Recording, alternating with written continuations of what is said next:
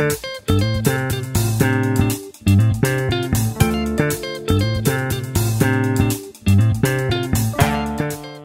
to Terminal 234, everybody. It is Faye over here with. What's up? This is Terminal 234. I'm your host, Dolakwa here. And we have a special guest with us today. It's Vanessa. Woo! only you get only you get voice effects. Well, you, well, you started it, so of course you have to carry it on. Um, but Dolapo, do you like how I did that? I just, you know, I stuck to width in its normal length. yeah, I guess. But we're, we're not going to talk about it. We talked oh, about this oh, before. Oh, okay. We'll now talk about it more off mic. Okay, fine. Uh, yeah, you didn't quite do what I was expecting you to do, but it's all okay. right. I'll forgive you. You tried. You know, right, taking right. some criticism. Yep, I did. Um, so no, what's but... what's happening in the streets, man? What's going on? Um, yeah, we can start pretty light today. Um, give everybody a dose of music to start off the episode. Um, we had two major remixes come out from two heavy hitters, two queens, as they call themselves, as their um, stands call them. Um, Nicki Minaj mm-hmm. and Beyonce were both um, featured on two songs. First being Nicki Minaj on Doja Cat's song "Say So," and then Beyonce on Megan Thee Stallion's song Savage Anthem. Um, have you heard either of those remixes or both? I assume you're asking me. Yes, I have I not am. heard. Um, I have not heard either of them. This Doja Cat, I keep hearing about her, but I've not heard a single song by her. Doja Cat, you have, you know, you know her. You know her on her name. Okay, put some respect on her name please. Oh, I'm sorry. I just know she's the one that has a song about she's a cow, right? Yes, and that song was about. Uh-huh. It was, it was about. That song put her on the map, but then you know the song. Um, is the song called "Juicy"? I just know like yeah. she says "juicy" a lot. Yeah, yeah. Say, say it from the back, back, back, back, back. A lot. I have to admit, guys, I have never heard that song, and I'm proud to say that I've never heard it.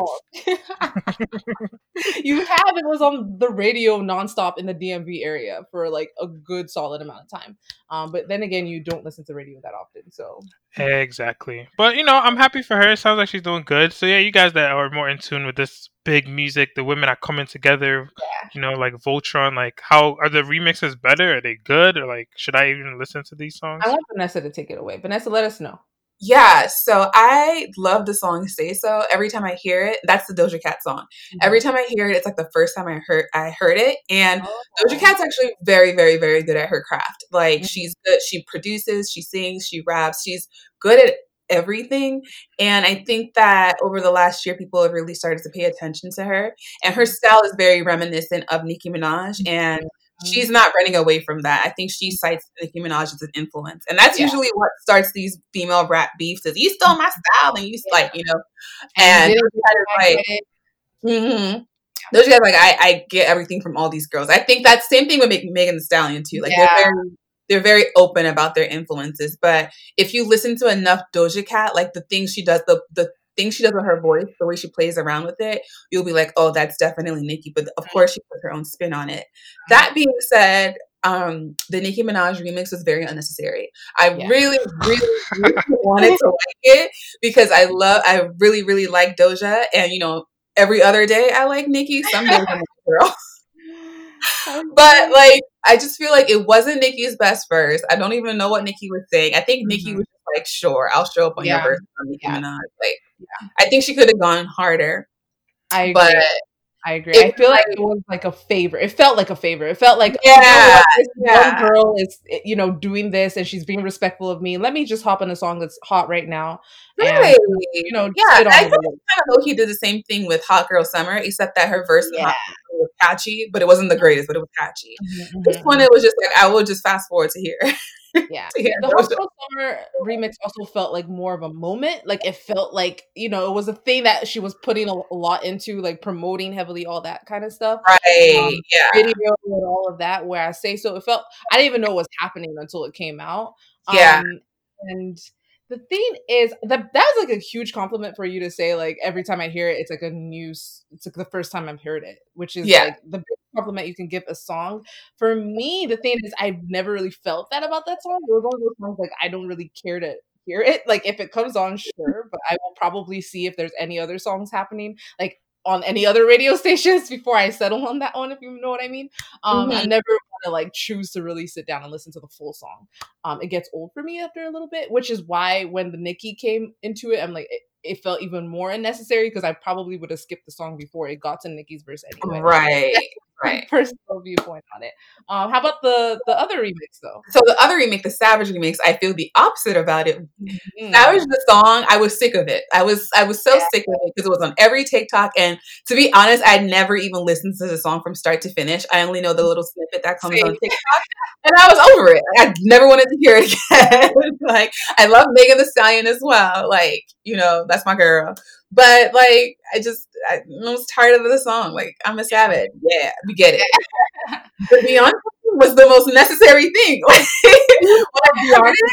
when I heard it, and I'm not saying this because I'm a Beyonce stan or anything, because like I am definitely the kind of person where like sometimes Beyonce. Well, the thing is, Beyonce doesn't really hop on features like that. Like mm-hmm. she's kind of stingy with her features, and a lot of the music that she's been putting out lately I've kind of been like, you know, okay, cool, whatever. Like I support it because it's Beyonce, but if I heard yeah. the song, I wouldn't really be into it.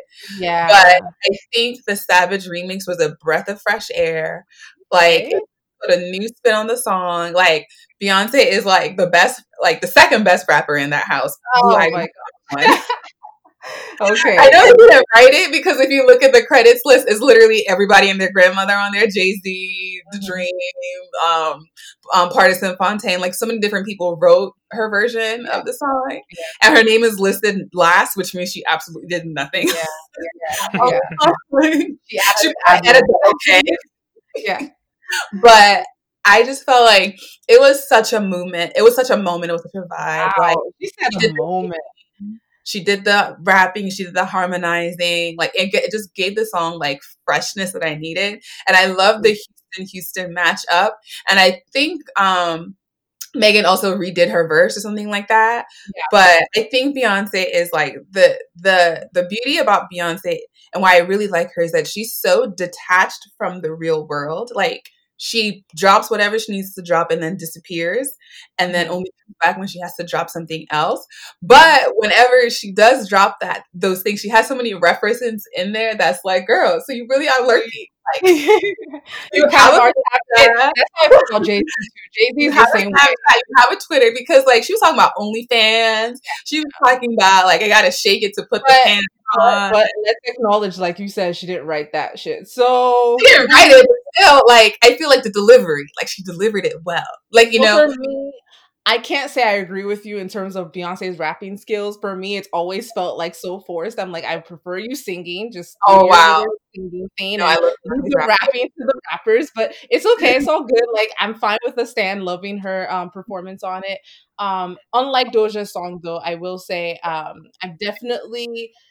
Uh, I feel like this one needed this. Like I've definitely felt the tired feeling about Savage Anthem that you're discussing. Like it, it got old really quick. TikTok to blame.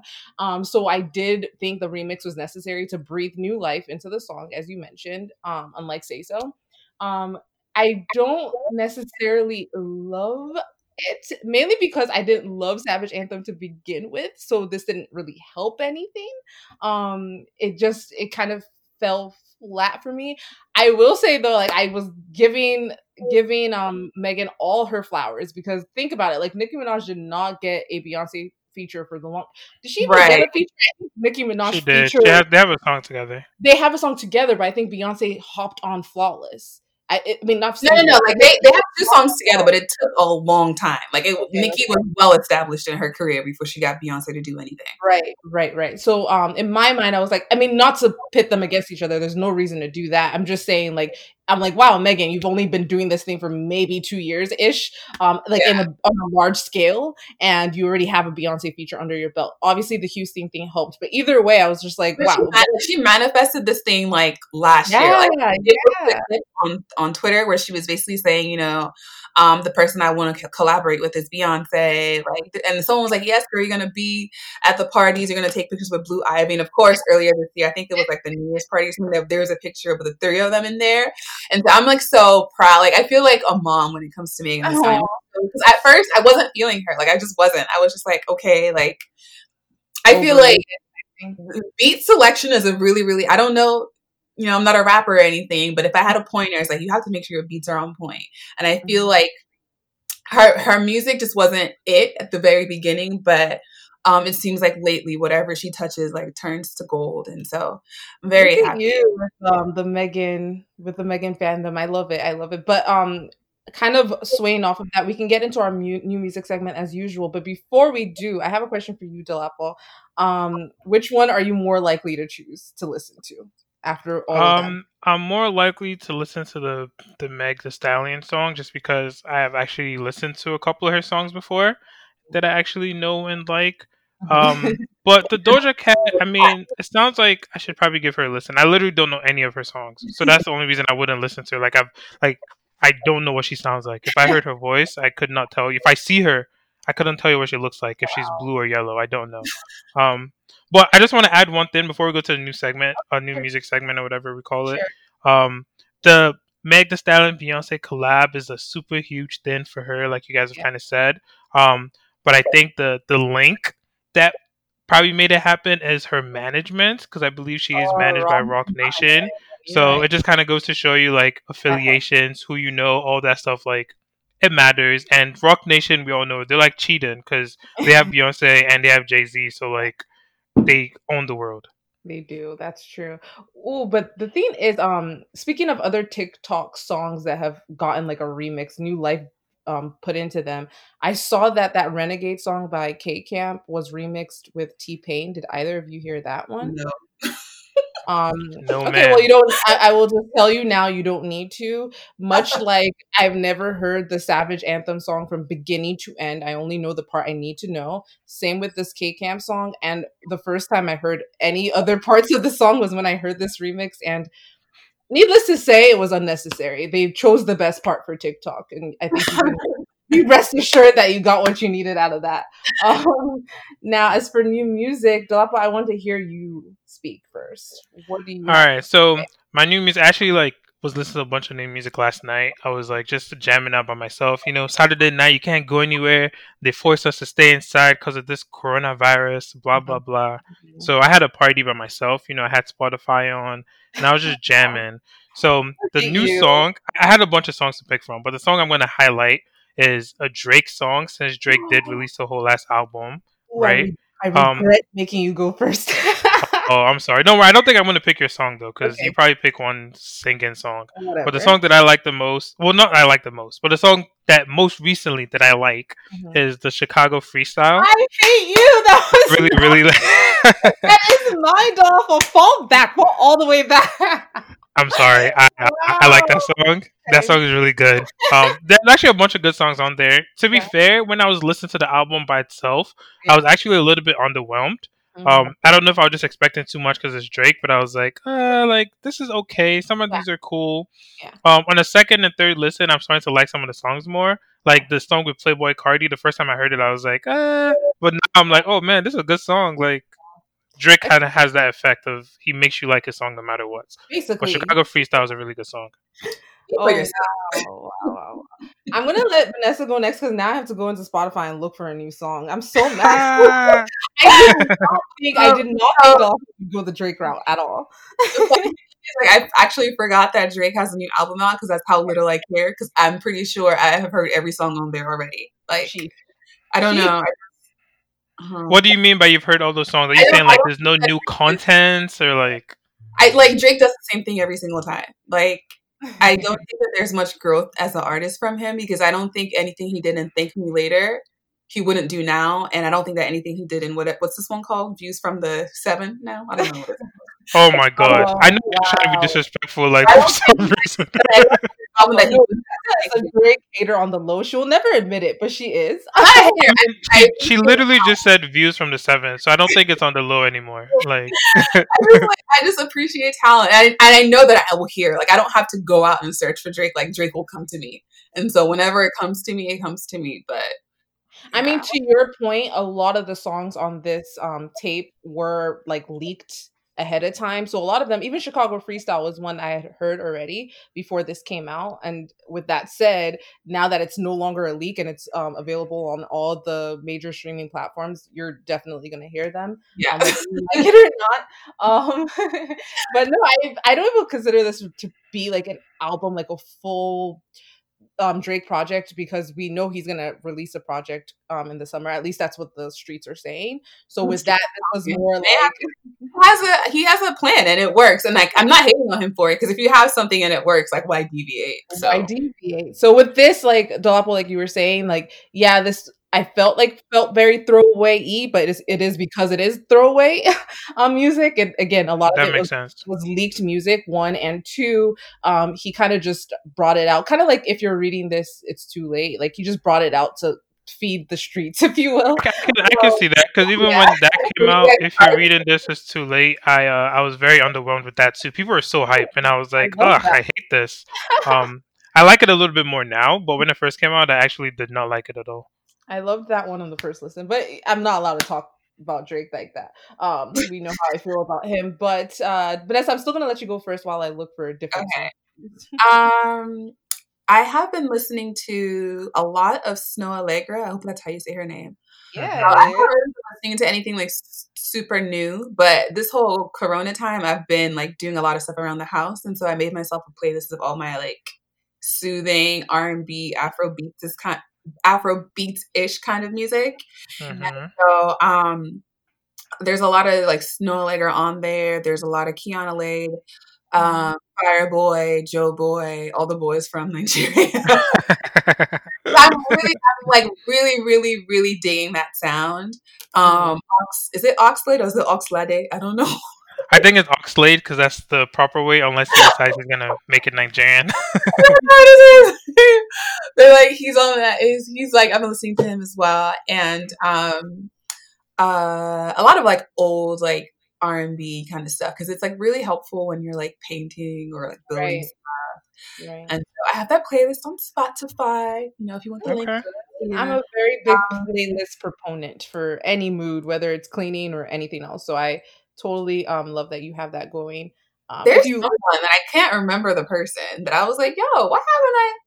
Why haven't I given you your um flowers, flowers yet?" But I don't Is remember. R and B. Yeah, it's R and B. Like I, I don't like R and B is like really the only music I will go out and seek. Seek right, right. Um, other music I like comes to you. and it usually finds its way to me anyway. Mhm, uh, mhm. Oh, it's um, what's her name? N- now, Nao, N A O. Nail, yeah, I love her. I- love Her, like I Yeah, love, love, love, love her. Um, And- she's very um, I, I don't want to say new agey, but she has like an electronic vibe to her. Which Yeah, in yeah. like a different way, like not expected. And also, um, I've been I forced myself to get into her because I, for the longest time, I hated I hated her. Like I, I like I I forced myself to like her because I know she's talented. Like I can obviously hear in her voice that she's talented, but her music put me to sleep. Like oh Mhm. god, like it just put me to sleep. And I'm like, girl, I just want to shake her. I heard Dolapo co-signing you, and the thing about her is, I I actually 100% agree. It's not even her voice that makes you realize she's talented. To me, it's her like like her like instrumental talent. Like she When she performs, exactly the performances because her voice to me is what is really dull. Um, like it doesn't really it doesn't go beyond a certain octave really ever. um, so if you're not really into like her words and what she's the content she's actually providing you, I can see why people her away. Like my brother and sister cannot stand her. Um, and um, I kind of I go back and forth with my love or not love for her. Um, okay. What do you listen to now, Faye? Let's go on to your music. I was gonna say, well, if you listen to this podcast, we already know how I feel about Drake. So of course I'm gonna choose a Drake song from that um mixtape, um, or whatever he wants to call this one. I don't know what he's calling it. Is it a Um, playlist? is it a playlist? is it a mixtape? Is it an album? I don't know. Um, but either way, I'm gonna choose Desires, which is another one that came out prior to this project, um, or leaked prior to this project, and I really loved that song. Um, so I still love it. It's really good. Desires. Um, but we can leave it there and um, move into like a little bit of a heavier topic now. Um, or or liberating, however you want to look at it, heavy or liberating, whichever one you want to go with. But um, May Day happened, uh, and I guess I can let Dolapo give us some context to it. Yeah, so I was unaware about this until like today, but you know, thank God for the internet. We can find out information super quick.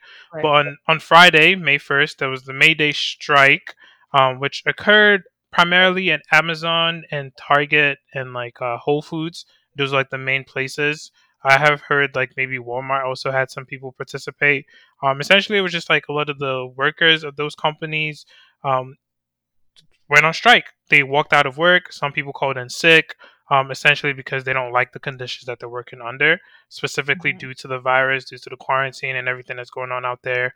They feel like they should have extra protections. They should get, you know, extra compensation. Just they should be mm-hmm. treated a little bit differently because times are a little bit different. Um, so yeah. that essentially occurred. There's not too much more to say about that. I know Vanessa had a little bit of information about that as well. I don't know if there's anything you want to add. Um, no, not really. Just that I'm curious to see if it was successful or not.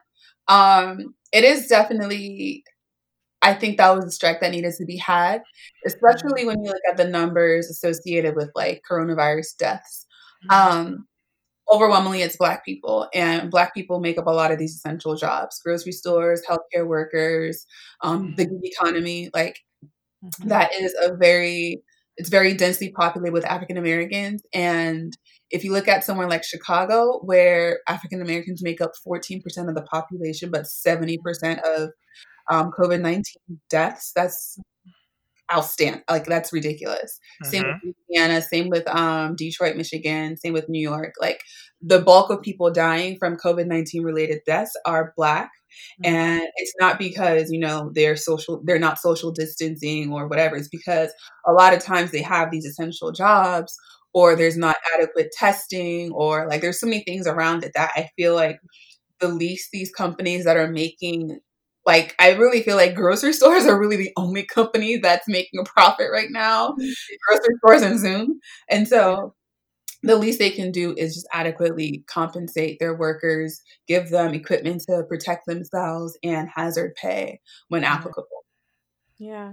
And I feel like um on top of the employer or employee aspect of it, um, I guess we would be remiss not to mention that consumers play a part in it too. Like maybe pick and choose where you're shopping, or um, even like when it comes to grocery shopping. Like if you have access to like a smaller grocery store chain um, that might be treating their um, workers with a little bit more um, love and efficacy, then why not go for that? Or maybe don't make that Amazon order um, until you feel like the Amazon workers are getting compensated properly and things of the sort. So there is a role that the consumers can play in this. Um, and I feel like it's on all of us to try our best. Like, of, of course, if you need to eat and your only option is Walmart, it is what it is. But mm-hmm. try your best to take into consideration what you can do to stand in solidarity with um, these essential workers. Yeah. But you know the thing is like Amazon and Walmart, they are known they're notoriously known for not being great to their frontline mm-hmm. employees anyway. So to begin with, you're right. You're right. yeah, I was just about to bring up. I feel like this Amazon strike happens yearly. Like right. there was one last year, I'm pretty sure. So they they kind of have a bit of a, a track record at this point. But I think it's also unfortunately one of those things where when you're a really big company, like it just kind of goes with part of the reason they get so big and they're able to sustain or they feel mm-hmm. like they have to do it is that people on the front lines usually feel like they're not being treated the way they should be. Right. So it's they would rather be big than uh, be smaller and treat people nicer. yeah. Um, okay. Well, now moving from that, um, I guess our last topic for quick hits today will be one relating to sexual allegations as it pertains to our vice president or prior vice president Joe Biden, um, soon to be Democratic candidate for the presidency. So, to give everybody some context, a prior aid worker from like the 90s, um, somebody that worked in his Senate office, uh, came out with some sexual allegation accusations towards Joe Biden. Um, now, exactly what happened, it's a little murky, but according to her, she says that she was delivering a duffel bag to Joe, um, and at that point, Joe forced himself upon her. Upon her. Um, in terms of how that escalation took place, I'm not quite sure, but either way, th- there's pretty um, specific uh, actions that were taken. I don't know that we necessarily need to go that detailed into what he did per se, but either way, he forced himself upon her. Um, allegedly, she allegedly, she felt uncomfortable, and she's blown the whistle on it. Um, and several news uh, outlets have taken it upon themselves to deliver the the message, but. I mean, from my point of view, and prior to us getting on mic, we we kind of discussed this a little bit. It feels like this is not getting as much light as you would expect, considering it is that he's going to be our nominee, our Democratic nominee. I always say our, the Democratic nominee. I cannot help myself. Um, the Democratic nominee. Um, so with that said, you would expect something like this to have a lot more light shine upon it, but that's not the case. Um, and we're kind of just working with bits and pieces right now and not really knowing where to put our support. Um, so what do you guys feel about it? Um, so to be fair, actually, I don't know if this is the exact same one that we've heard about before, but I feel like this is not the first time that Joe Biden has been accused and this kinds of stuff have come up. I know even yeah, I believe last year there was talks about you know he was uh, it wasn't assault, but it was more like sexual harassment, well, like he was too touchy feely. So I feel like to those. Sorry, go ahead. It was more. I feel like there was no sexual undertones to those. Those were more like he was a little too touchy feely, like you mentioned. Like he just um was too comfortable putting his hands on people. But I don't think there was ever a sexual like spin to it or context. Undertone though. You touch Say that again. No, no, no, for, that, sure. That, for sure, for sure. Say that again, Vanessa. So there's definitely a sexual undertone there. Like when it was reported, it was definitely like you know sexual harassment because that it yeah.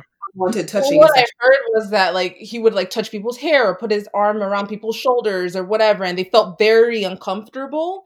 Yeah, but that's, that's right. Sure. Um, I guess. Yeah, but I think yeah, I think I think what we're.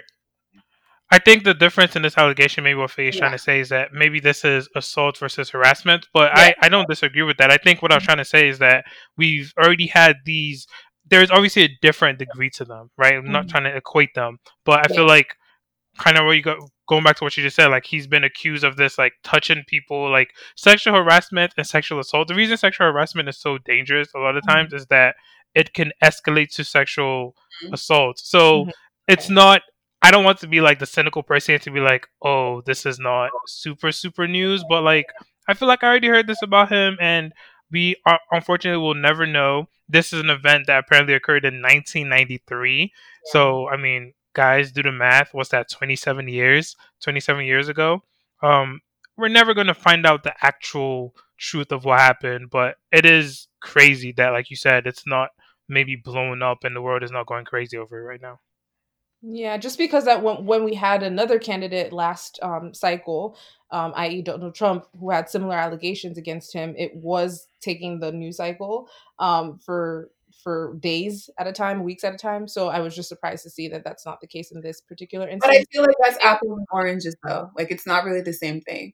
Okay. Because like Donald Trump, yeah, he had allegations, but it was also like don't don't be fooled. Like the Democratic National Convention and the Democratic Party and the Republican Party are very very powerful wheelhouses. Mm-hmm.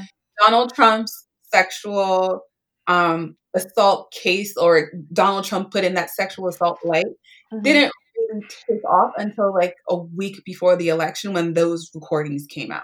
And so it was like you couldn't not pay attention to it because like you literally heard this man say, grab them by the pussy.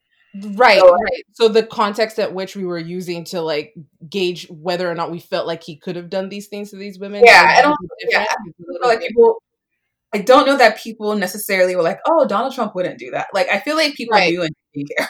yeah, like, yeah. There's there is there is a difference to it. Um, I appreciate you bringing up that difference, but I guess for me, it's just the idea that somebody that you you know to be the potential leader of the free world um, has these allegations you would just think it has a little bit more weight to it um, but it doesn't at this point. But again maybe when it's closer to um, the point in time where like no- the november election is taking place people will then like start bringing out things from the woodworks and um, putting a lot more light on certain allegations like this one if there is more. Yeah i think i also think that like if we it's not even necessarily like it's not being brought to light it's that it's kind of being extinguished and that's what happens a lot with sexual assault cases sexual Mm-hmm. harassment sexual anything especially when it's with a powerful man and that's why women don't even come forward. And to me what was most disturbing about this case is that like obviously yes it was 27 years ago. I don't even expect the woman in question if it did happen to remember everything how it happened but i can understand why she came forward and I, I i only see it as more people coming forward because like you said like this isn't really the first time they've talked about this like whenever like what is the point of going to the press and saying oh joe biden is touchy feely like it's it's like it's like baby steps you know? It's like Mhm. there's something off about this guy. Mhm. and joe biden is 135 years old. Um really, but he's quite old um but that's not to say that it's excusable but it's like if you're a perpetrator you're a perpetrator. What i didn't what i thought was a little shocking was nancy pelosi actually coming out and basically supporting him. Yeah. And the reason why I find that sh- find that shocking is like even if this guy is your friend and obviously you're like the leader of the Democratic Party and you want your party to to win and things like that, like you always, always, always have the option of just not saying anything. Like, and not that I support women not saying anything, but I feel as though it just looks it's so disheartening to other women in that position for you to come out and say, well, you know, I stand by the Me Too movement and I support it. I think it's brought our country to a, to a greater place. But also, I I'm satisfied with Joe Biden's response. And Yeah, Yeah. I had a similar um reaction to I don't know if you guys remember Brett Kavanaugh and his whole thing when I can't remember which um co- like colleague of his came out. I think it was Nancy Kerrigan. No, it can't be Nancy Kerrigan. I cannot remember, but either way, it was a female that came forth and supported him.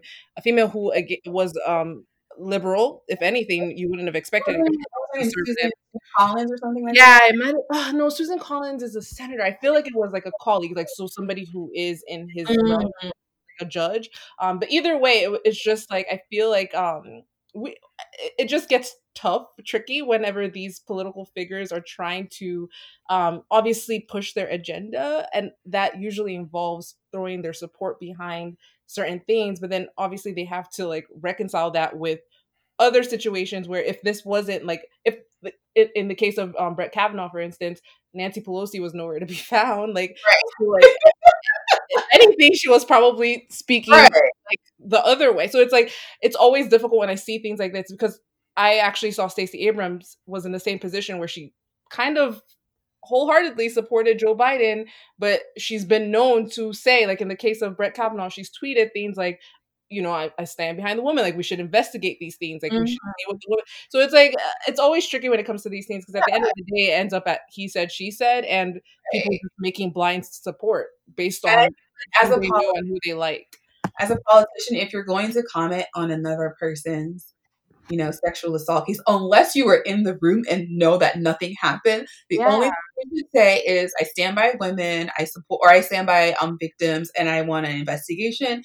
And I, if you want to, if you want to, like, then have your friends back Be like, I, I'm confident that when this investigation is carried out, you will see that my person did no wrong but you should still like like you should still support an investigation or at least call into an investigation 'cause that's what you do if the person wasn't opposite party. And like mm-hmm. I've, like the thing with Joe Biden is I've met Joe Biden before. Like I've worked with his team I've worked with his people. Right. and I mean I'm nobody so like I can't come out here and say oh no I've met Joe. Like he would never do that. Yeah, like or like oh I've met Joe. He totally would. It was Like, so you know what I'm nice. Like no one is no one is above or beyond. Like there's no look that they have. Like exactly. the numbers don't lie, and there's overwhelm. Like I don't know how it is for men because I do like I don't want to um say that men aren't victims as well, but I feel as though like any woman in the workplace, like if you talk to one and two, one of them will have had some sort of experience with, you know, I had this boss that made me feel really uncomfortable. Mm-hmm. And and I think while we're, while we're kind of on the topic, it's probably a good point to kind of transition a little bit to the main thing. So we're going to stay on this a little bit more, um, but we're going to broaden our horizons. We're not going to talk about just Joe Biden. So a super huge, crazy thing that's kind of taken the internet, at least social media in these parts, by storm, uh, is this DMV rapist page, which I heard about earlier in the week. Mm-hmm. Uh, it's on Twitter. I believe they have an Instagram page now. Um, so for those that are unaware, there's this page on Twitter and Instagram as well, where they are posting alleged sexual assaulters mm-hmm. um in the area and they're like posting along with stories of what they did and they're posting it like with their picture with their full names i mean it's actually very very very scary and shocking um, but it kind of goes to what Vanessa was talking about a little bit, where a lot of women have those types of experiences and just maybe don't have any outlets or maybe doesn't always escalate to a point of I need to go to the police, but then it obviously affects you. Um, so Vanessa, I'll kind of go to you. Like, have you obviously you've probably seen a page? Have you seen a page, and like, what what is your reaction to all the things that are going on there? Yeah, so I've seen the page, and I have been like knee deep in the page. So I was like, you know, there's no way, like, just given the numbers, like there's no way I'm not gonna know at least one person on here. Mm-hmm. Like it's impossible because DMV is small. Everyone parties together, you know. And lo and behold, I saw two people. One person that I know know, and another person that I've I, have known I know of. Hmm. And I guess my initial reaction to it is like I'm actually in support of the page. Like I think it's important. I think it's necessary. Mm. And of course, it's been shut down numerous times. And what really upsets me about that is um, in my day job, like obviously I run social media accounts for like really big people and stuff in a, mm-hmm. a, huge organization. Or and just as a social media user, like anyone can see whatever you're writing and comment on it and say something stupid. Mm-hmm. And it's crazy to me how people can come online and call you all sorts of N words, all sorts of B words, like they can say anything to you and you report them and nothing will happen because, you know, these platforms are like freedom of speech. You can say that. Mm-hmm. mm-hmm. Something that's like clearly like hurtful, something that's clearly abusive to you. Maybe it's not physically abusive, but it's like emotionally, mentally abusive. You don't know if I have depression. You don't know what I'm going through. Mm-hmm. You don't know that you saying this thing to me or calling me fat or calling me any of these things. You don't know how that's going to affect me but they're so quick to take down these pages that are reporting abuse. And this is like not even just in the DMV rapist situation. Like I see this happen all the time on Facebook where a girl comes out and like publicly names her assailant and like her page is like mysteriously like blocked or something like that. And I was having this. I, I was uh, before I don't know if what you're about to say next kind of um, still goes along the lines of that. But what I mm-hmm. want to bring up is that there is that obvious element of due process when it comes to these things. Right. But here's like the thing about which was what I was telling my friend, is that the only thing these guys can claim is um oh crap, I can't I can't remember it now. What's the word for false accusation? Uh, libel. Not libel. Um, something of character. I cannot. It's like defamation. Defamation of character.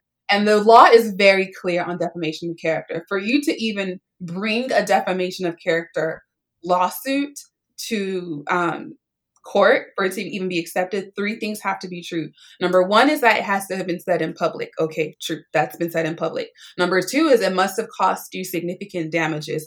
That is, you lost your job, you lost your house, you didn't make money, like something mm-hmm. lost because of this thing. And number three, which is the most important thing, is that it has to be false. And so Twitter, technically, Twitter is not the court of law. Twitter can put stuff up or take stuff down at their own behest. Their platform, they can do whatever they want. And none of these people that have been called have lost anything. Like you have to actually have prove yourself that you have lost something, which is very easy. If you got fired because of it, you you can prove that. And number three, which is the most important thing, is it has to be false. And basically, you have to go to court and say, "I didn't rape this girl." And then if it comes out that okay, you really didn't rape her, then you can go ahead with your suit. So a lot of people are like, "Oh." Defamation of character, blah, blah, blah. Like, no, you don't have any character to be, to be defamed in the first place. Mm-hmm. Same thing with libel, same thing with um, slander. Mm-hmm. And like, I, I know this because like, obviously journalism, like that's why you have to say alleged before anything because no one wants to go to court for libel and slander. But those are three things that have to be true. And somebody like Donald Trump obviously is still on Twitter and still saying all sorts of crazy things like drink bleach and like, you know, all these things that could be seen as like a public threat and he's still on there. But so, so let me I, let me let me jump in here. Uh Faye, I'll, I'll ask you a question. So I understand what you're saying in terms of this is maybe these posts by the DMV rapists and like sharing them and all that stuff, maybe that doesn't um, get elevated to the point of defamation of character. Maybe the people that are being accused don't actually have a case currently. Um, mm-hmm. but I do think it's still a different situation. Like you said, this is not the law. This is Twitter. This is social media. This is should if you're Twitter, if you're Instagram, if you're these institutions or these platforms, should you allow this kind of post oh. to be spread. I mean, Faye, I'm going to ask you, what do you think about that? Do you think Twitter, obviously they're within their right. I don't think that's yeah. a question. But do you think it's ethical? Because I actually think that it's the ethical thing to do is to take it down. Do you think it's ethical? I, I super struggle with this um, because as a woman, I understand why these platforms are necessary, mainly because due process is rarely on the side of the victim, honestly, in the case of sexual abuse, because it is just such a like high bar to proof um, or to prove the the that the like the occasion occurred. So I completely understand why um, a lot of females kind of take it into their own hands and just put the men on blast, so that one they are held accountable to a large extent for what they did, and two, so that other women can be very vigilant around these type of men. So I get the need for them, but um, like in the court of law, there's a reason why it's innocent until proven guilty. Um, and although a lot of these men are probably guilty. I'm not gonna lie, most of them probably are. Um, there is there is that sliver of the one percent or two or five percent. Why do you why do you say a lot of them probably are? I'm just asking. Just because I feel like women don't really gain anything usually from lying. Um, especially in these cases where it's low profile people, not to put it that way, but at the end no. of the day they're not high profile. So like they're you can't use the whole i'm gonna get money from it. I'm gonna get fame from it. Like what what mm-hmm. exactly is it that these women are gonna get from lying on these men? Um the few that might like and i hate bringing this up because it's always what defeats the whole conversation. So maybe i'm really doing a disservice to um, my fellow women by even bringing this up but there is that small portion of men that didn't do it and are like for whatever reason put on these type of platforms by women who are looking for whatever type of vindication for something else that might be unrelated or for whatever reason that these women have. So because of that small sliver unfortunately i do feel like these social media platforms feel the need to step in like hey like yeah maybe you aren't losing a job but your reputation is something that you're losing and eh, that is something that eh, holds a lot of weight in people's lives. Like your reputation being tarnished might as well be that that you're you know you're taking away my livelihood like you're taking away mm-hmm. something that i can't just rebuild on my own um not easily so like things like that it's like why i feel like it's so nuanced like i understand why huge corporations like this don't want to be a part of potentially ruin an innocent man's life ruining an innocent man's life. So I, I get I get why they step in. I also fully understand why these these pages exist. Like But it's still like even to that point, like for some platforms like Instagram, if Instagram took down that page, I'm not surprised because Instagram is very like strict on what they allow on their platform. Like no nudity of any form, like nipples have to be covered, like because I to, to a point, like there are lots of kids on Instagram. Yeah. And so I don't even know how that page is currently existing on Instagram.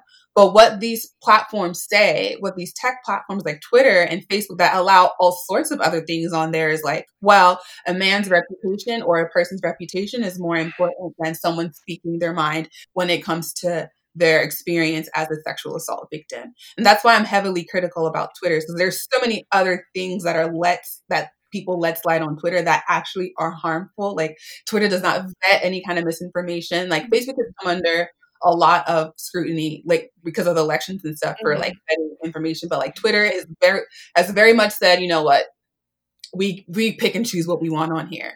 And so that's basically you picking saving people's quote unquote reputation over someone's telling like something that's really affected their lives and actually caused harm.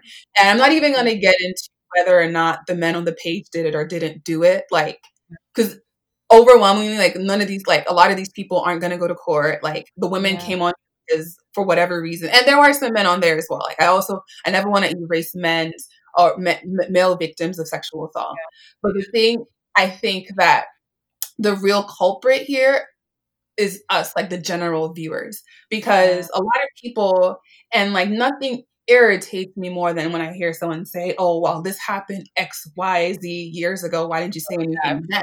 Yeah, and it's like number one, how do you know I didn't say anything then? Number two, do you know have you been assaulted before? Like, do you know what I had to go through? Do you know the shock that I had to go through in the first place and how many days it came? And when you are talking about actual rape, the the process of going and getting examined and doing a rape kit is so invasive and you have to do it almost right after you got raped.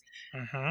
And like you can't take a shower and stuff like that. Yeah, and it's like you like you need to process that trauma first of all, yeah, and no. then open to talking about that trauma before you can even move forward and do anything else. So to say why didn't I say anything or why didn't I do anything is so like the way I always rebuttal that is like like if somebody because we know that the same thing the statute of limitations and all that like even like just like public perception doesn't hold true when it comes to murder. Like you're not going to say that well this person was killed 25 years ago so i should you don't need to go after the person that killed them. Like we don't have that same well, perception. yeah i agree i feel like people say that because they're saying you're obviously lying because if it happened then you would have said something.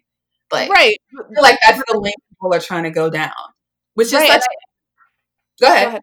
No, no, no, but that's what I'm saying. I'm like nobody feels that perception about other parts of the law. And yeah, you're right. Like some people are going to react different ways, but I'm just saying like let's say you find out that your your neighbor killed somebody and you come out 10 years later and be like, "Well, by the way, I knew 10 years ago that this person can you're not going to be like well why didn't you say something 10 years ago? You'll just take that and maybe you'll say it but you won't say it in the way where it's like i'm blaming you for it. You're just saying it in the way that oh it would have been nice to put this person away 10 years ago. I just feel like it, it turns out to be a victim blaming as mm-hmm. opposed to just like maybe having an open conversation or dialogue about oh that trauma must have been so difficult. Like why did it take 10 or like what you know even though that's really none of your business and none of your concern, it really is just let's get to the matter at hand. Like something appalling happened. How are we going to move forward? As opposed everybody to- has, I think everyone has an opinion of what they would do if they were yeah. in that situation.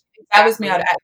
Number one, I think I think the thing about the DMV rapist page that I actually appreciate is that it's it's starting a much needed conversation. Mm-hmm. It's like we're willing to um, absolve certain um, abusers of one thing but not the other. So mm-hmm. I was even talking to my friend about this yesterday. I was like, I feel like 2016 was the year that we really started talking about consent and what consent means. And the mm-hmm. reason I said that I feel like I would know people on that page is that like I feel like there are things that as a 25 year old woman, I know now that I didn't necessarily know when I was like 20 or 19 or like. I'm just more comfortable with my body and comfortable with my opinions and my choices and saying yes and saying no. That I know that I feel like, I feel like um, men in my circle, not to say that anyone is, you know, above being anything. Yeah. It's like the men in my circle know that if a girl is drunk, that she doesn't, she can't even say yes or no. Like, yeah. even if it is yes or no, like just leave it alone. Like I feel like at this point now, men know that. And even if you're both drunk, like the the the burden of proof or the burden of whatever is on mm-hmm. you. Mm-hmm. And I feel like as a when we were in college, like people didn't know that. So I can see why more and more. And a lot of those stories were, you know, like we were at a party and we were this and we were that.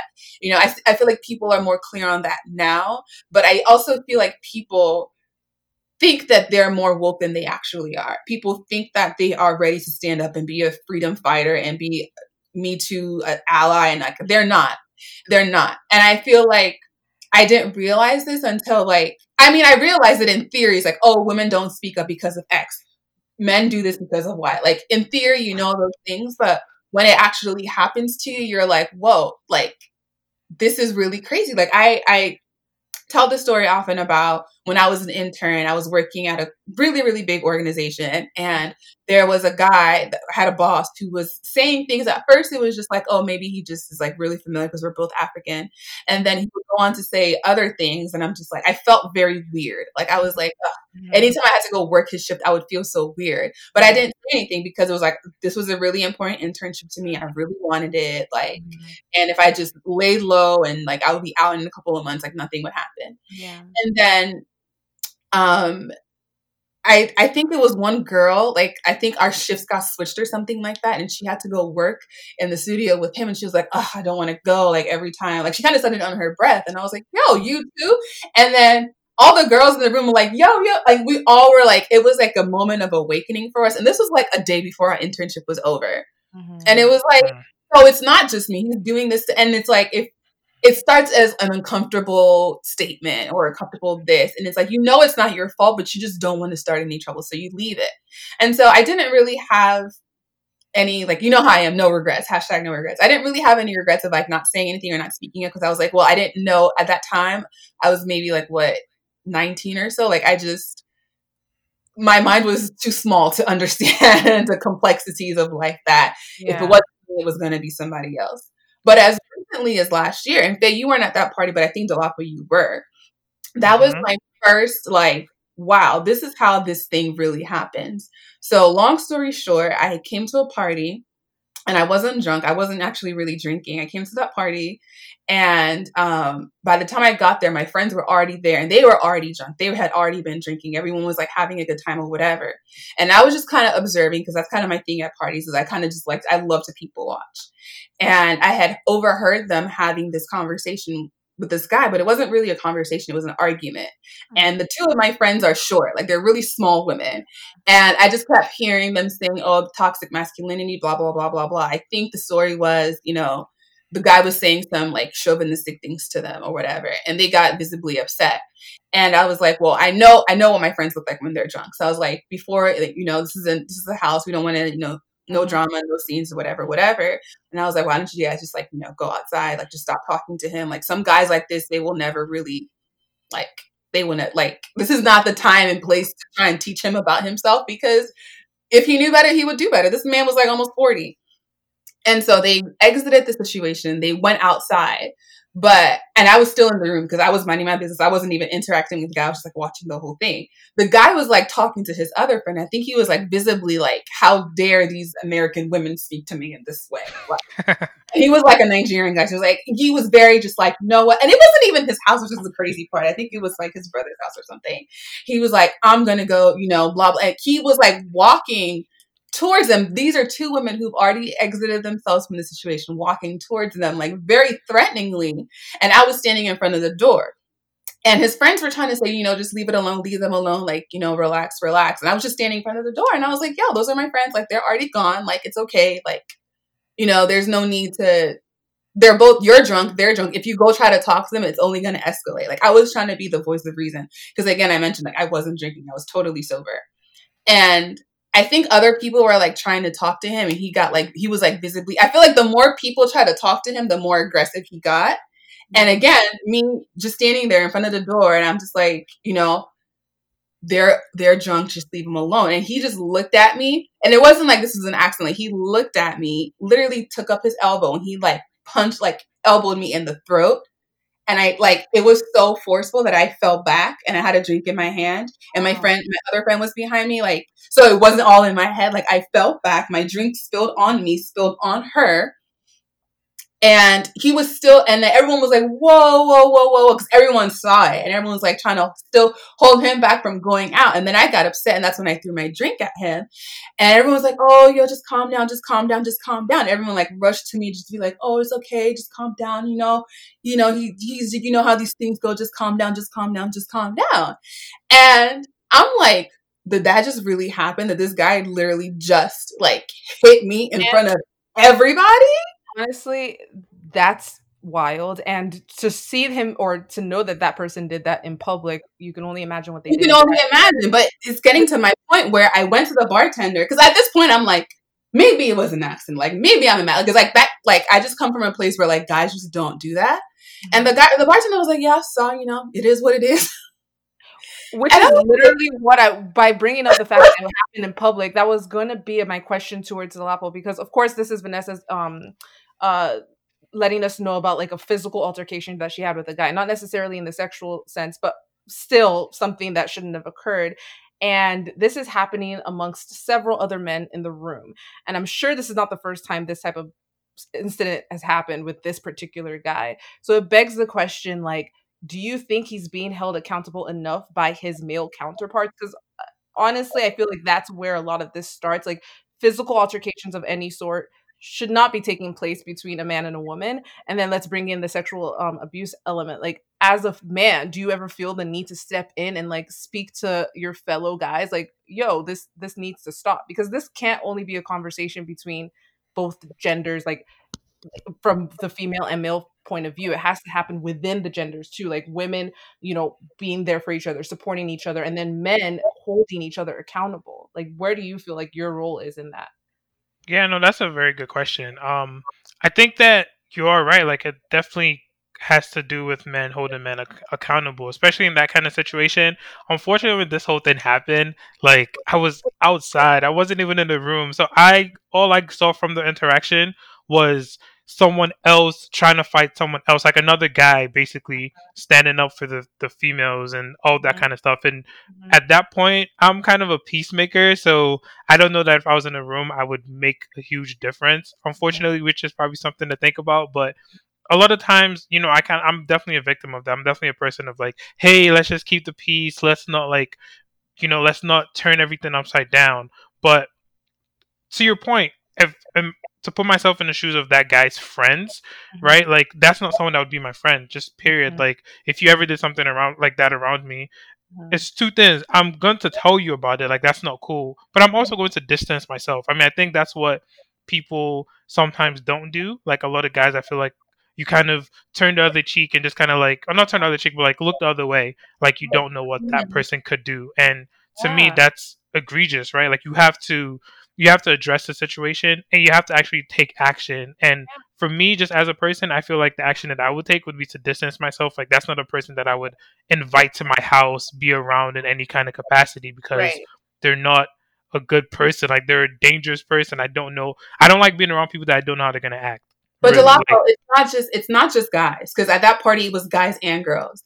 Like, mm-hmm. and that's why, like, to my main point, it wasn't even the guys' actions that shook me, it was the reaction of everybody else. I know the people outside didn't see what happened, but everyone in the room saw what happened. Mm-hmm. Because their first initial reaction was to come to me and were like, yo, just, you know, like I saw that that's crazy. But once another guy stepped into the situation, it was like, you know, West West Side Story or whatever it's called. the thing that really shook me and what put this in context was that everyone came to me especially the women and they were like please don't call the cops. Like don't call the cops. Don't call the cops. Like you know you know how these men are. Like everyone was kind of just like you know how these men are. And i was like why do we why do we keep why do we keep saying that? It was only really me and my group of friends that were like let's get out of here. Like everyone was like don't call the cops. Let the party keep going you know? The guy never apologized. Funny enough i, I learned that my friend called him the next day to apologize to him for the stuff oh, going on at the party, and I was like, wow. wow.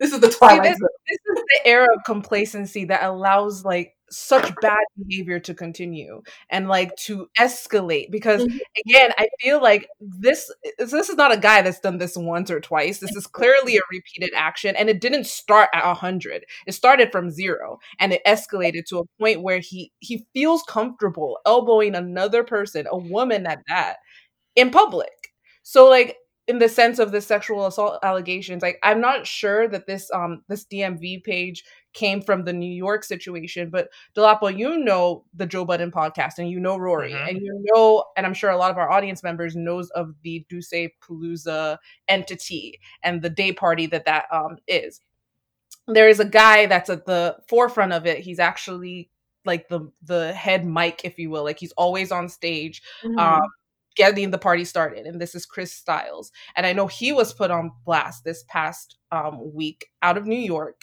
for being somebody that's very aggressive towards women. Now, I'm not sure exactly to what extent his allegations go. Like, I don't believe rape was brought up, but like we mentioned earlier in the conversation, harassment, assault, whatever, it's all bad. And there's usually a, a, trajectory that starts somewhere and ends somewhere else. So, with that said, I know Rory came out on his platform to say, Yeah, this has been my friend for years. I almost call this guy family, and I did not know this was happening. And it's like, okay, well, there's levels to it. There's people like the guy um, Vanessa is talking about, where clearly he has red flags all over the place. And then there's people that maybe don't show any red flags. I don't think that completely absolves friends from holding their other friends accountable. I feel like it's a thing where like men should get to a point where it's almost open forum, open communication. Like, okay, we're having women around. Like, we all know how to act, right? Like, maybe let's just have these conversations because it might just not be implicit. Like, that guy, like his friends at some point in his life should have been like, bro, like I've seen these things happening or I haven't seen these things happening, but you, you know we're inviting a bunch of people over, you know we're inviting a bunch of women over. Everybody needs to be on their best behavior because at the end of the day, women, as much as we are independent, we take care of our own and we take care of ourselves, that there needs to be a like consorted effort towards protecting each other and protecting that gender because unfortunately we we do yield a lot of power to the men there should not be any instances where that guy is getting called to be apologized to like what is that like and that's and, just and, like, i also think i also think another another point kind of going to a little bit what vanessa said as far as like the women at the party right so it's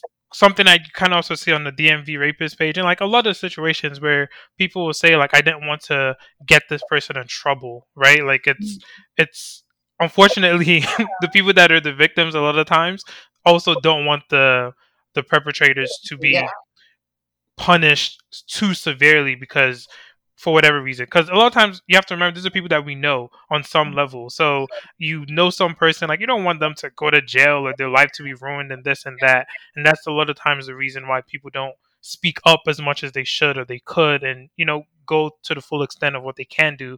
But I do think it's good to have these conversations and it's good to, you know, kind of make each other aware and to call out people. And while I don't necessarily agree with the DMV rapist. And I'm not saying agree because that's the wrong word. I don't think the DMV rapist page should stand completely as it is, just because the the potential for damage is severe to me. Um, but I understand the point of it, and I understand like it's important that we call out when we see things like this, when things like that happen, and it's a platform. There's really no real other platforms where we can say, "Hey, that guy that throws a party every weekend, don't go to his section because he might try to rape you." Mm-hmm. There needs to be like an air of like accountability, and if it's going to be community based, cool. Like if you think that like the law is going to throw the book at them and you don't want them to be under the jail, that's fine. But then you need to take it upon yourself within your communities to hold these people accountable. And in, in a large extent, that's why a page like that one is bred because we need yeah. somewhere to hold these people accountable. Otherwise, and now how is it like? No, go ahead. I need to cut you off. No, I'm pretty much done. You can go ahead. There's like a Texas page, and then I think the DMV page started something in Nigeria as well, where it brought up other oh, men. Oh God, Nigeria! Um, they shouldn't do that though. Molly Longo and um, Rimo, apparently. And the thing about that is like the reason why I feel strongly for like pages like that being a thing, obviously it's going to die down eventually, is that I think we're more scared or like society is more scared of shaking the table and this possibility for percept perceived damage on these men that may be innocent or may be mm-hmm. guilty than like actually talking about the conversation that needs yeah. to be had. And so yeah like I, I, like I keep going back to like now we know these this Rory this person from the Joe Budden podcast yeah. and these men that are actual like celebrity people. Yeah. It rarely ever happens that these men face any real consequences. Yeah. What what does happen is like there's now there's like an extra like microscope on you. Now we're like watching mm-hmm. you. And so even the guy that I said that I oh I actually know this person, it's like, do I think that anything is really gonna happen to him in real life? No. He still has thousands of followers. People are still randomly texting him messages of support and stuff. But it's like now, next time he has a party, like people are going to be looking at him like extra, like mm-hmm. critical. And I think that's important because if you're not doing anything wrong, then it, an extra set of eyes shouldn't really be any damaging to you. Like, yeah. and the thing is, that lots of men were like, "Oh, these boys are so weird. Like, you know, that's why I hang with men. None of my friends would ever do some stuff like this. And I was just there sipping my tea, like, oh, that's what you think. Know. And that's what it, it's it's hard to even like i hate that we always jump to the potential innocent sliver like I, yes i brought that up because i do understand the reason that that is mentioned There mm-hmm. is credence in bringing it up but i don't think that should now be the reason why these pages don't exist because like like uh, vanessa just mentioned if at the end of the day you are innocent yes you're gonna have some rough times a little bit rough waters but that for me, like the benefit of the 98% of whatever, or however many people that are being put a blast that should be put on blast is more needed or more necessary than unfortunately the collateral damage that comes. Like i know i i would hate that like my brother or my dad or anybody i love to be that collateral damage but sometimes that's just how the world works. Unfortunately like if you want to put it into black and white terms there has to be collateral damage. But before we kind of leave this topic because i feel like we are winding now I want to ask you guys like unfortunately until there's like a cacophony of like accusations and like so many people coming out until like it's so like with the Cristal situation like Rory apparently got a message from, you know, a random Twitter page, like giving Rory a heads up, like, hey, your friend is slimy out here and this is probably going to happen to him. And Rory was talking about how he was doing his own investigation behind the scenes and like talking to Chris, blah, blah, blah. But until the like onslaught of information came out he wasn't prepared to come out and say anything in a public platform which again i understand. Fine. Like he's your friend whatever. I, I don't really want to delve in too much into that but i feel like that just goes to show on a public scale though until there's like an enormity of information about a specific guy nobody ever wants to take it seriously. And do you think that's a good or bad thing or how do you feel about that in general? Both well it's, cer- it's certainly not a good thing. I think yeah. that you know it's kind of everything in this realm as mm-hmm. much as you know there is black and white there's a lot of gray um, and the gray usually comes out in just the aftermath right like it ends up being a he said she said we already talked about even when it's a situation as severe as rape if there's no rape kit and this and that like there's so much that we just will never know if we're not in that room. So unfortunately, a lot of things end up being that way. And kind of going to the example you brought up, like if this is a person that's your friend, generally we're not trying to be friends with people that we think would rape women or like anything like that. So mm-hmm. your first instinct is to defend your friend. Your first instinct is to say, "Hey, I know this person. I don't think he would ever do that." So you would you basically would have to have a lot of evidence, like you're saying, mm-hmm. before you would change your mind. Like it's not that easy for people to change your perspective of someone. Mm-hmm. So if you have someone that you look at as like your close friend or your friend, you hang out with, imagine you're at the same party with this person. Like if we're looking at Rory's situation, mm-hmm. like you're at parties together, you're like, I've never you seen him even together. talk to a woman yeah. different. Yeah. So like, yeah. when did he do this? Like, you mm. would start thinking about that. And if you don't see evidence a lot of times, you just are not going to believe it. Unfortunately, that's how human beings are. But that doesn't mean that we shouldn't take every accusation seriously. And mm-hmm. like we kind of mentioned before, Vanessa mentioned before, like it's important that these things get investigated and however that investigation goes, it goes, but at least we should put some pressure on the people that are being accused and, you know, just make sure like you are you are actually innocent, and if you're guilty, like we want to know, and you should be reprimanded accordingly. Mm-hmm. Yeah, I also think that for me, it's it's it's less about naming and shaming the men and more about protecting the women or the the victim in the case. Mm-hmm. It's like for some for some victims, you don't ne- or survivors, you don't necessarily want to name and shame the person. That that might not be what brings you healing. And I think it's really important that we give women or uh, victim survivors outlets to express the pain. Maybe it's not a Twitter page, and maybe it's not going to the police. Maybe it's not there because not everyone has access to that. But there has to be a sense of welcoming and understanding to share your story. Like you have to be open to hearing these stories in the first place. And the first thing that needs to happen is you need to remove from your mind what the what a rapist looks like you need to remove from your from your mind what an abuser looks like because there is no there's no profile for those kinds of people. It could be anyone, it could be everyone.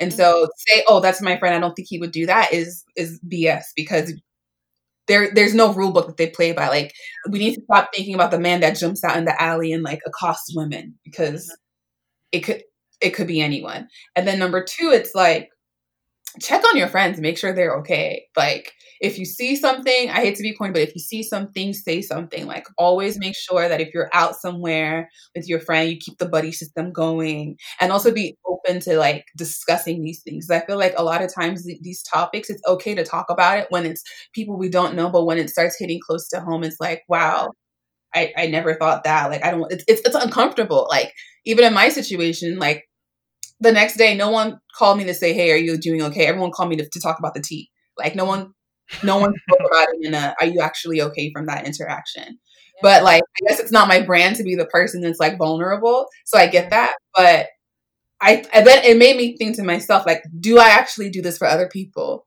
Mm-hmm. Like, because there have been times when it's like my friend will have an argument with her boyfriend or we'll be out or something like that. And it's like we, we talk about it in the sense that we talk about it, but I'm not actually talking about to see if like you're okay.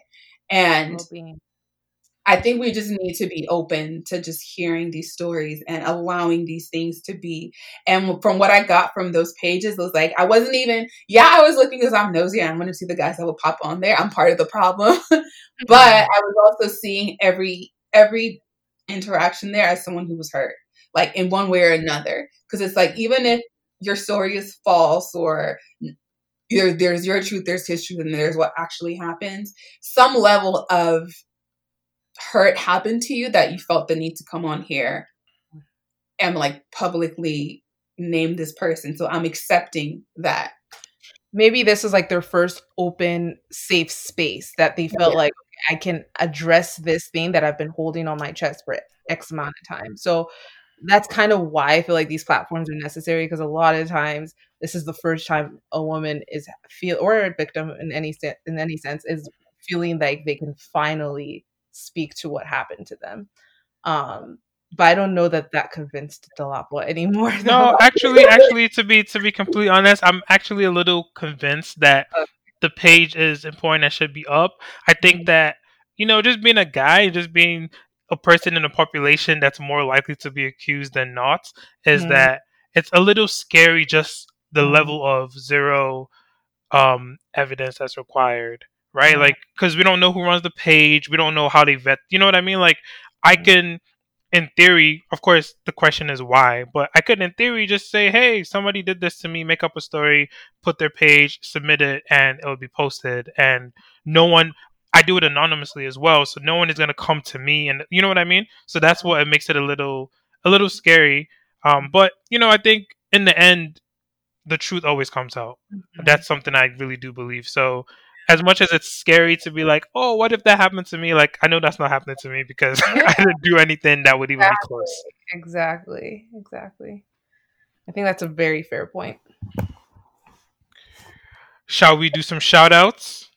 I think we shall. I think we, um, I love that conversation. I feel like it's a conversation that could happen at even more length. I would love to have a survivor on um who might have like an even different perspective than the three of us because I feel like our perspective is obviously in a bubble to a certain extent. Um, so I would love to have further conversations about this in the future, but um, I think that's a great place to leave the topic and we can definitely go into shout outs. Yeah, yeah, we're all survivors, by the way. Everyone is a survivor. Um, shout outs. Yeah, let's shout out some people. Um, you were telling me someone had a baby. I was telling you somebody had a baby, or, or is really. pregnant. Sorry, I, it's all the same thing to me. um, yeah, no, Gigi Hadid is Perregos uh, with her baby daddy Zayn Malik. Um, if you don't know, oh, Gigi I thought she was with the Weeknd. Oh, that's Bella. That's Bella. Sorry, uh, guys. Gigi supermodel with a sister, B- um, Bella, who is also a supermodel. But um, Gigi's the one with Zayn Malik. I don't even think Bella is currently with the Weeknd, but that's besides the point. That's a tangent that we don't need to go down. Um, Gigi and uh, Zayn have been off and on for quite some time now, but obviously they're currently on, um, and they're expecting a baby girl. As far as we know, I know her mom kind of came out and basically acknowledged these rumors and said it, it's the truth. So, uh, hey. uh, I don't know for facts facts that Gigi and um, Zayn have confirmed the news, but I think Vanessa mentioned that she believes that to be the case. Um, Well, congrats to them on their baby. Hopefully, they have a safe delivery. And if it's a bouncing baby boy or bouncing baby girl, we accept all of it. God, I hate that saying. You said the second time. I don't know. Something about it just doesn't feel right. I don't know what it is. Um, it's so weird. Like I've never seen a baby bounce, but you know that's what yeah. we say. Yeah. Okay. Um. Yeah. I think we had another another shout out. Yes, we're gonna shout out Tony Allen. Really not a shout out, but really a rest in peace. Tony Yeah. Allen was a, uh drummer for Fela's band. Also worked on a lot of music with a lot of different people. Sunny Ade. I read Yeah. that he worked with um, the lead drummer or singer of the Red Hot Chili Peppers. He's just well traveled. Um, huge influence in all the music we listen to today. Um, so rest in peace to him, and you know prayers and thoughts to his family. He lived a fairly long life. He died at seventy nine, but it's never quite long enough, is it? Um, so rest in peace, Tony Allen. Correct. Yep. All right. So I think we can end it there unless Vanessa had a Oh, shout I have out. a shout out. I have a Okay, shout go. So by the time you're hearing this, hopefully Wribrand should have already launched. Um, if you don't know, you know, Wribrand is my personal and professional branding firm launching by the time you hear this message.